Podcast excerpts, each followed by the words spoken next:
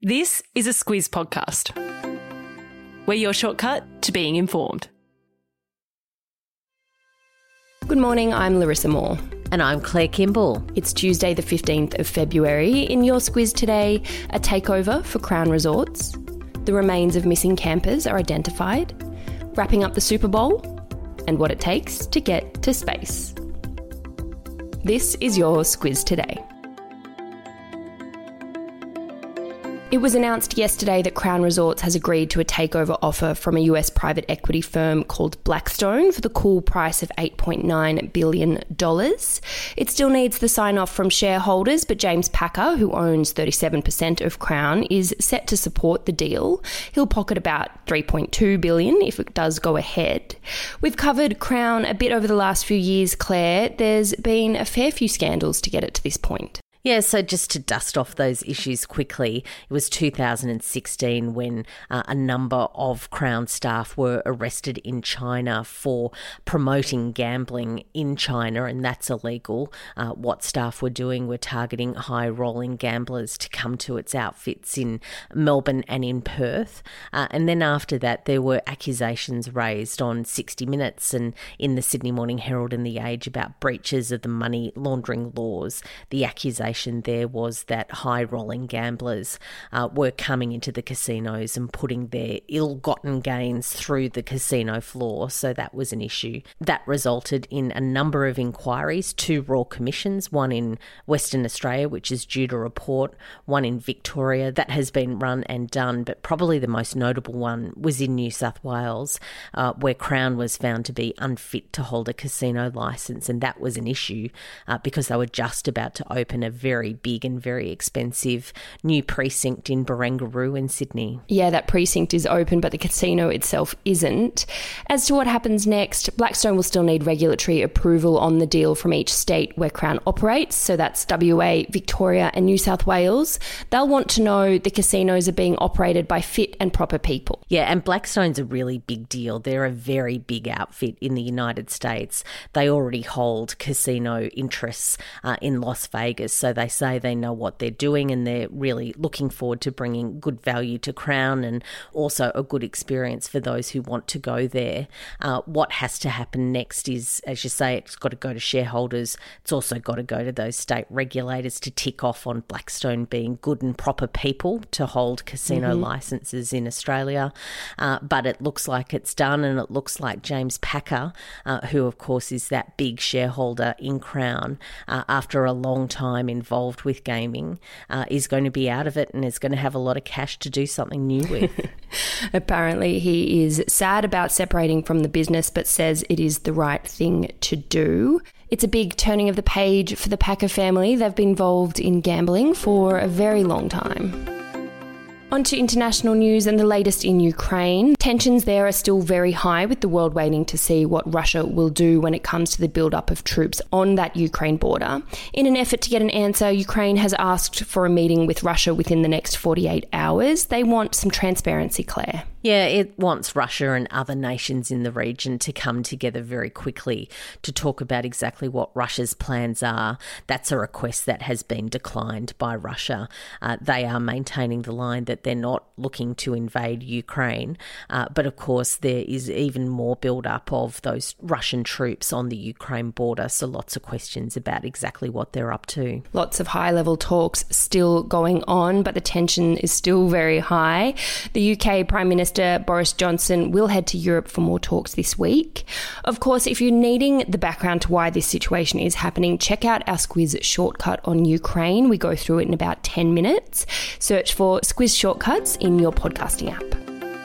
Back home now, and the coroner has identified that the human remains found in Victoria's high country in November last year are those of missing campers Russell Hill and Carol Clay. The pair, who were in their 70s, went missing in March last year. Yeah, if you need a bit of a refresher on what that was all about, uh, they were campers. They had gone missing, as you say, March last year, and their remains were found uh, in November last year. There was quite a process to go through uh, to identify those remains, and that's what's happened yesterday. Uh, what happened was that Russell Hill and Carol Clay had gone on that camping trip. Hill didn't tell his wife that he was going away with Clay, so there's been lots lots of issues, of course, for their families as they try and navigate that really tricky space. Uh, in November, a Jetstar pilot named Greg Lynn was charged with two counts of murder. And now that they've confirmed that those bodies are those victims, things will move forward. As for Greg Lynn, he's made no application for bail. He's due back before the courts in May.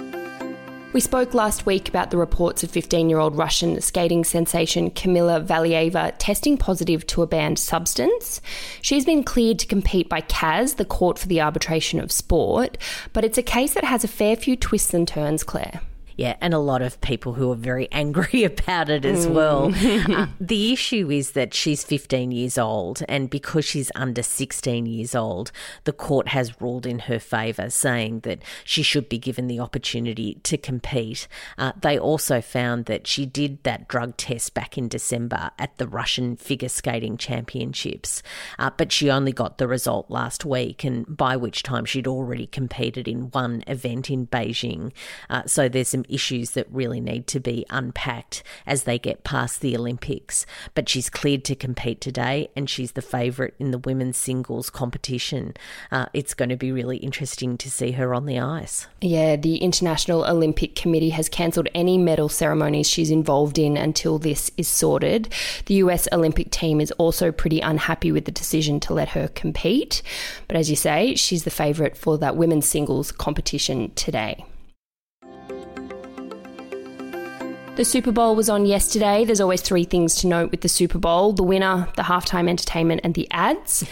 it was the Los Angeles Rams, Claire, who snatched a last minute victory from the Cincinnati Bengals. Feel really sorry for the Bengals just because they haven't ever won. They've been in I the know. competition for a really long time and they were set to win, uh, but it was literally in the last minute that the Los Angeles Rams have taken victory from them. Feel really sorry for them. I don't really go for mm. them. I don't even know what their colours are particularly, but I just think that's really unfair. You've got to go for the underdog for sure. the halftime show got a pretty good review. That featured um, stars like Eminem, Dr. Dre, Snoop Dogg, Mary J. Blige. So it was a big one. Uh, and of the ads, I have to say my favourite. Lots of nostalgia around, lots of commentary mm. that it's really tapping into uh, the millennials. So looking at sort of what was big about 20 years ago or so. Uh, I like the Chevrolet ad, which tapped into The Sopranos, yeah. the way that they had shot that frame by frame uh, for the opening credits of that show is quite extraordinary. Speaking of nostalgia, even Lindsay Lohan was in an ad. Talk about a flashback for the millennials. I'll pop links to them in your episode notes. Before we go, if you've got big dreams to be the next person on the moon or at least joining NASA, they've released their list of requirements. It's not a long list, uh, but it's pretty particular very particular. You've got to be clever, you've got to be physically fit, and you have to be an American citizen. Uh, I'll put myself down maybe for one out of three, I reckon. yeah. Very clever. I know I don't pass the physically fit or the US citizen part either, so uh, I might need to put that dream to bed.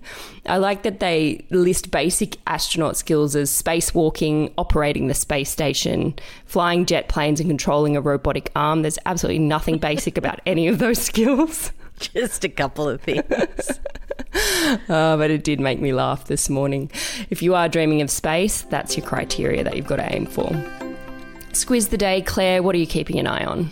Look, yesterday was Valentine's Day. I hope you had a nice Valentine's Day, Larissa, and someone did something lovely for you. you laugh. I'm laughing. Today is Singles Awareness Day. So uh, if you're sad, SAD, SAD Valentine's right? Day because you're single, then today's your day, apparently. Treat yourself to something nice. You can do that any day of the week, but if you need an extra, excuse. There you have it.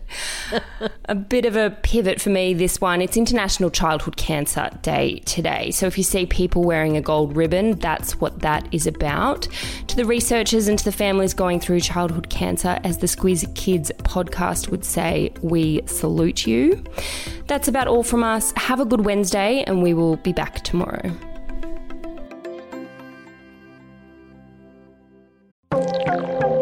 We talk a lot about cybercrime and hacking because almost every day there seems to be some breaking news about another big data breach.